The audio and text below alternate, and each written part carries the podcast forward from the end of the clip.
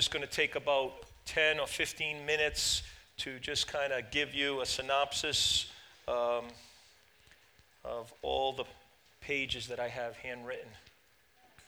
Pray for me. um, this is a message that I believe that the Lord just laid on my heart.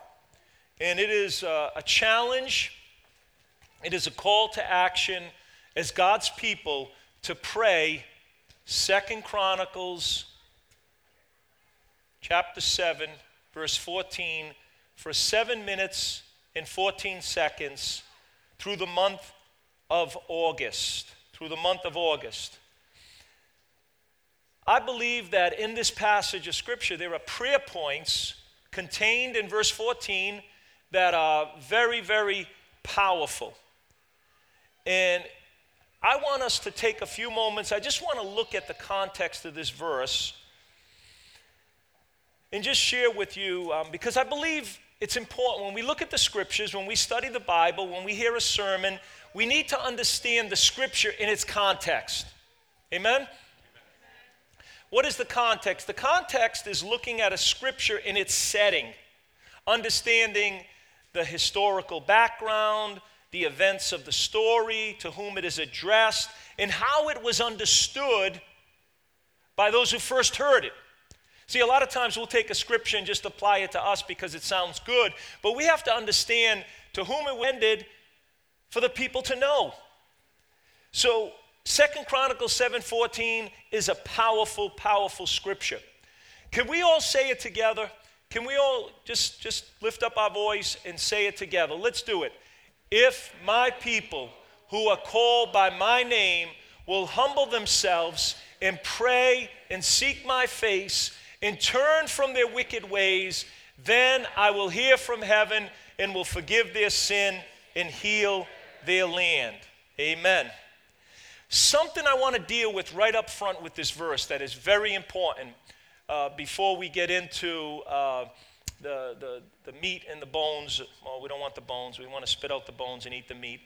Um, but before we get into uh, the scripture more in depth, I want to deal with something right up front, in, and that's the question uh, about the context of this scripture. Because we have to ask ourselves can we pray this verse of scripture and can we apply it to our day, and can we pray it over our nation?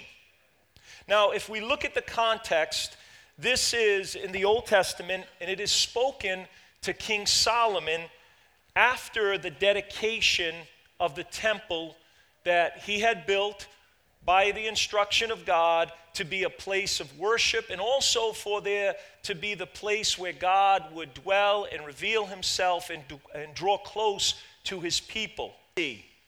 So, say a thousand years before Christ, so that would put us about 3,000 years removed from this uh, story and this happening. So, here we have God now speaking to Solomon after the temple had been built, it was dedicated to God, they had offered sacrifices, they had had a great celebration, and even in the sacrificing uh, of bulls and goats and, and all these offerings, the fire of God came down from heaven and consumed the sacrifices.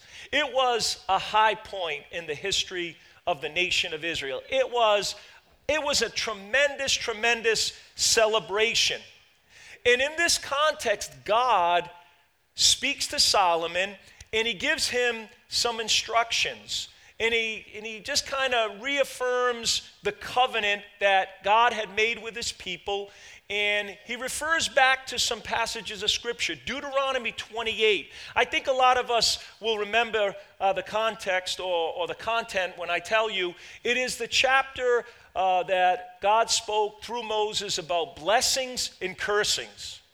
And the chapter talks about if the people of God would obey the covenant, obey the commands of God, they would be blessed. You would be blessed coming in, you'd be blessed going out, you'd be blessed laying down, you'd be blessed rising up. But that chapter also talks about the curses that would come upon the people of God when they disobeyed. God said you'd be cursed in the field, you'd be cursed at home. I mean, everything would be chaotic because of the disobedience of God's people. So, in this passage of Scripture, God reminds at a very critical time, wanting to just put it right out there, get it right up front and center.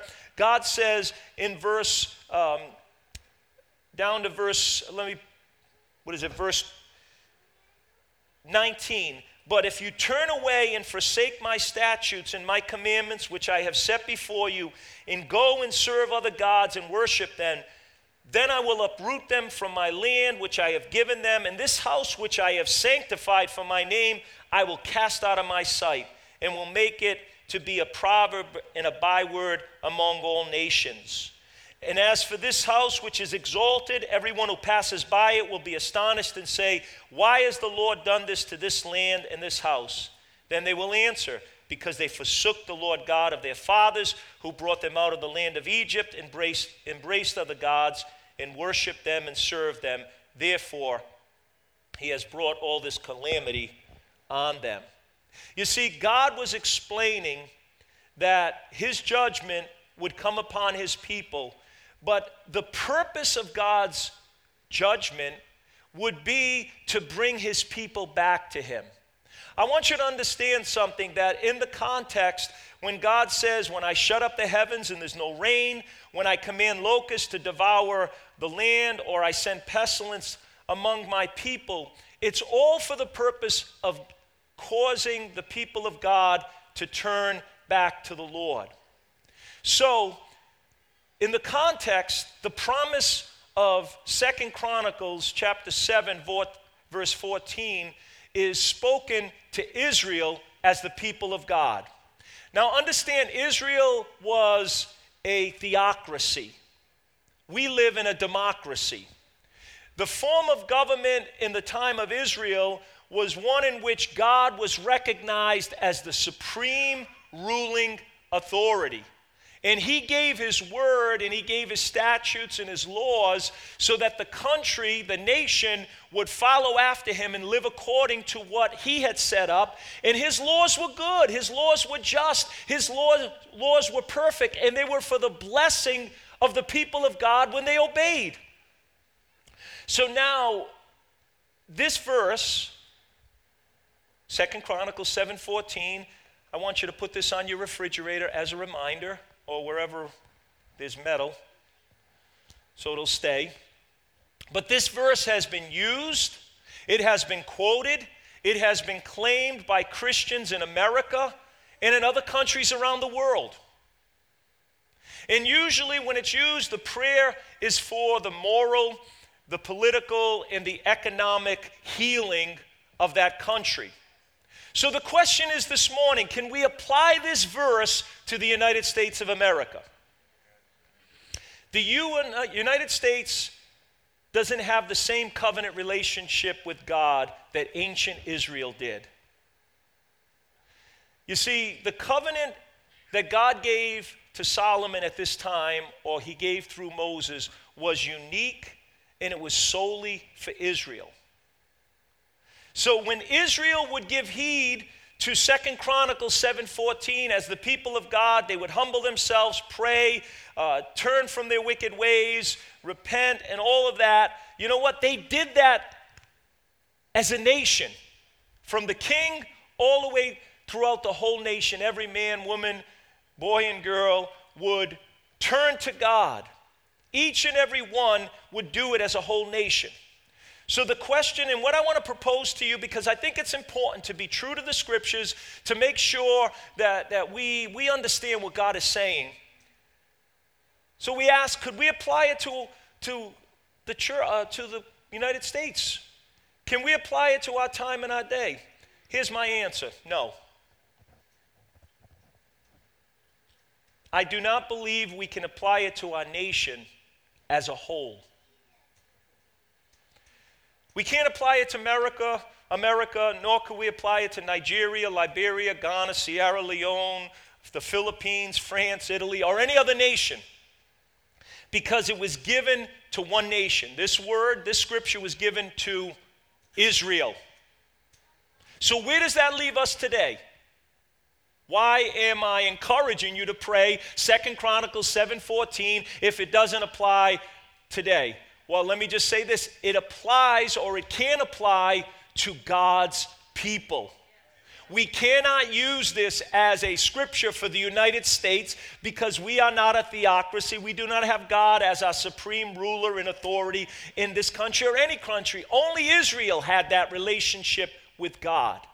But we as the church, we as the people of God, we as the ones who are called by His name, we can pray this scripture.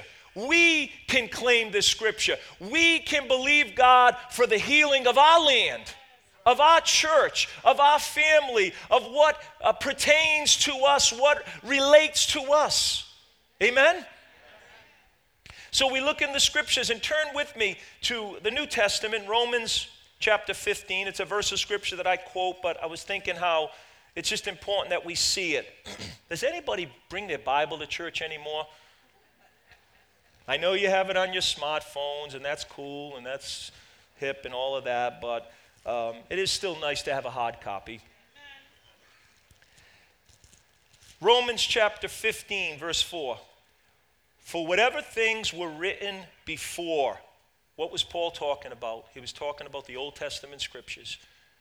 Whatever things were written before were written for our learning He's talking about Old Testament scriptures, and he's speaking in a New Testament context to you and I, to the church. He's saying they were written for our learning that we, that you and I, through the patience and comfort of the scriptures, might have hope.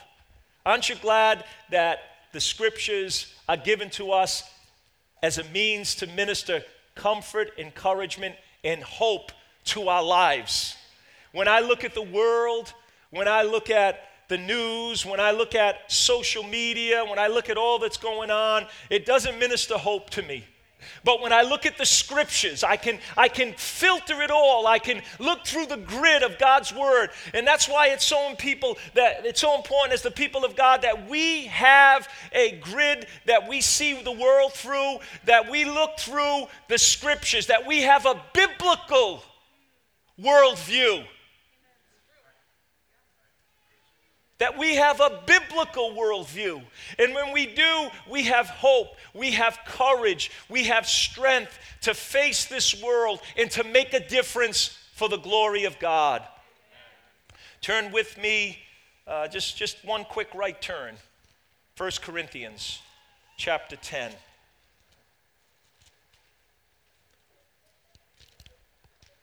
First Corinthians chapter 10, uh, the verse, verse 10. The first nine verses, Paul is reviewing the history or, or the experiences of the people of God through the wilderness and how God guided them and how God worked in their lives and did miracles. And, and you know what he says in verse 10? He says, I'm sorry, verse 11. Now, all these things happened to them as examples. Happened to who? The people of Israel, the covenant, the people who are in covenant relationship with God in the Old Testament, you and I are in covenant relationship with God through the cross of Calvary. Through the blood of Jesus, we have come into covenant relationship. God has given his all to us that we could know him and have him as our heavenly Father, to know him as our God, our Lord, and our Savior. And so Paul is saying all these things happened to them as examples, and they were written for our admonition, for our learning this morning, today, you and I. What happened in Israel's history, what happened in the scriptures were written for our learning. Amen? On whom the ends of the ages have come. You see, we can learn, receive instruction, gain hope in the principles that we see in Second Chronicles chapter 7 verse 14. What are the truths that it contained and revealed and confirmed in the New Testament? In this verse of scripture, they're all they're all very relevant. If my people called by my name, are we called by his name? We are Christians. Amen? We are called by his name. If my people who are called by my name will humble themselves, can we and should we not humble ourselves? Humility is so critical throughout the whole New Testament. We hear about humble yourselves under the mighty hand of God that in due season he might lift you up. Are we called to seek God and to pray? Most definitely. Are we called to turn from our wicked ways? That's called repentance. We need to repent. And then will God heal our land? Again, we cannot pray that for the United States. We can only pray it for our land. What, what, I, what do I mean by that? Our lives and our church and everything we come in contact with. What does the New Testament say? And I got to bring this to a close because of the time factor. But what does the New Testament say? It says that Jesus said that you are the salt of the earth. Now, we, we tend to think and use salt in our culture for what? Flavor. We use salt as a flavoring for food. In biblical times, salt was for the purpose of preserving food. You see, they didn't have a refrigerator or a freezer. They didn't have a side by side stainless steel refrigerator in their crib, their house. They only had salt that would preserve food for a few days, and it was critical that they had salt because they lacked in refrigeration. Jesus said, You and me, we are the salt of the earth. What was he saying? He was saying that you, that we, as the people of God, as the church, we, it is critical that we are a preserving influence in culture. You see, when we see culture going crazy, when we see culture getting more and more wicked and sinful, when we see culture going away from God, we as the people of God need to take responsibility and say, you know what? I am not the salt that I should be. And some of you are just salt and you're in the shaker. What do I mean by that? You're just staying inside and, and inward focused, and you are not being that kind of influence in culture that you're called to be. And what was Jesus saying? You are to preserve a decaying culture as best as we possibly can. Jesus also said, You are the light of the world.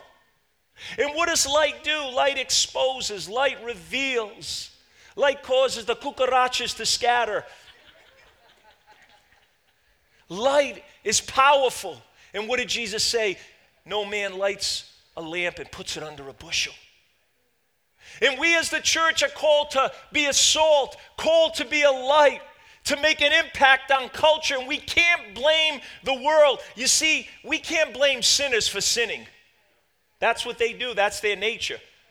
But Christians are to have a new nature we are not to be under the dominion of sin. We are not to be bound by sin. We are to live overcoming lives. And so when we see the world doing what it's doing, we are to stand up and to be a salt and to be a light. And I believe that praying Second Chronicles 7:14, living out the truths that are embodied in them and walking out our faith in such a powerful way and really believing God will cause there to be a healing effect in our culture.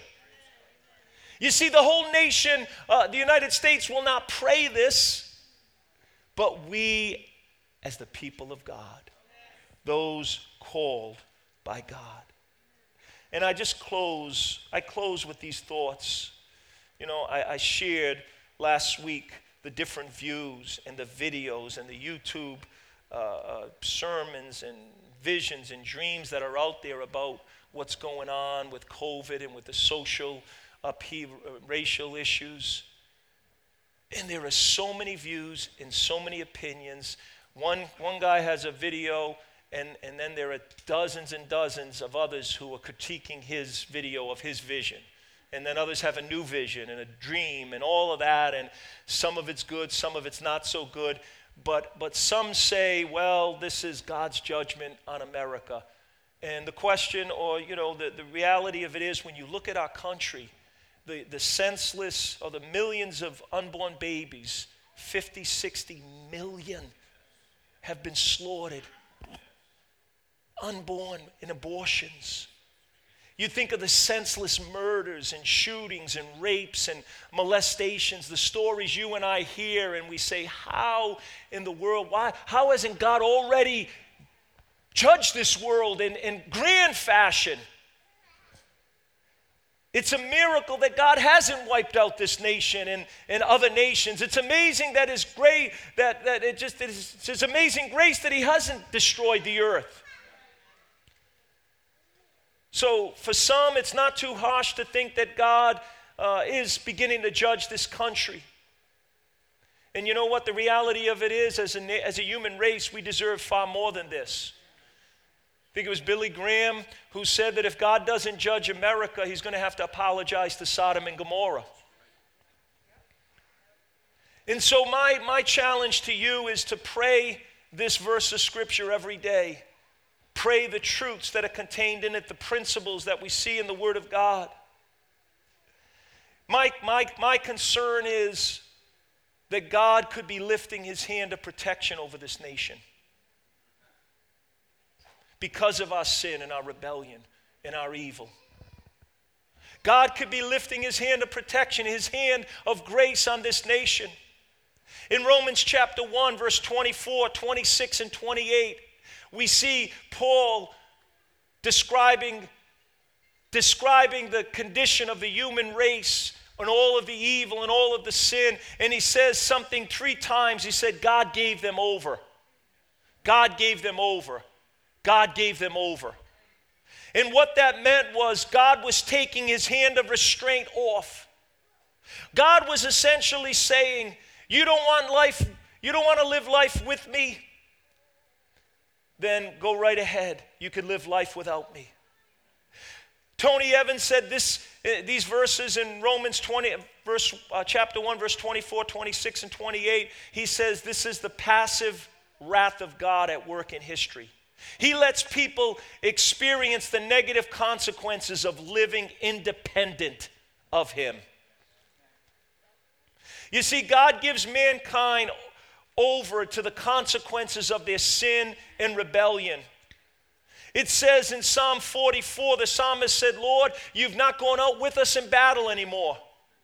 You've, you've, you've not been a hedge of protection anymore to your people. Why? Because they, obey, they disobeyed and they worshiped idols and they worshiped everyone and everything but God.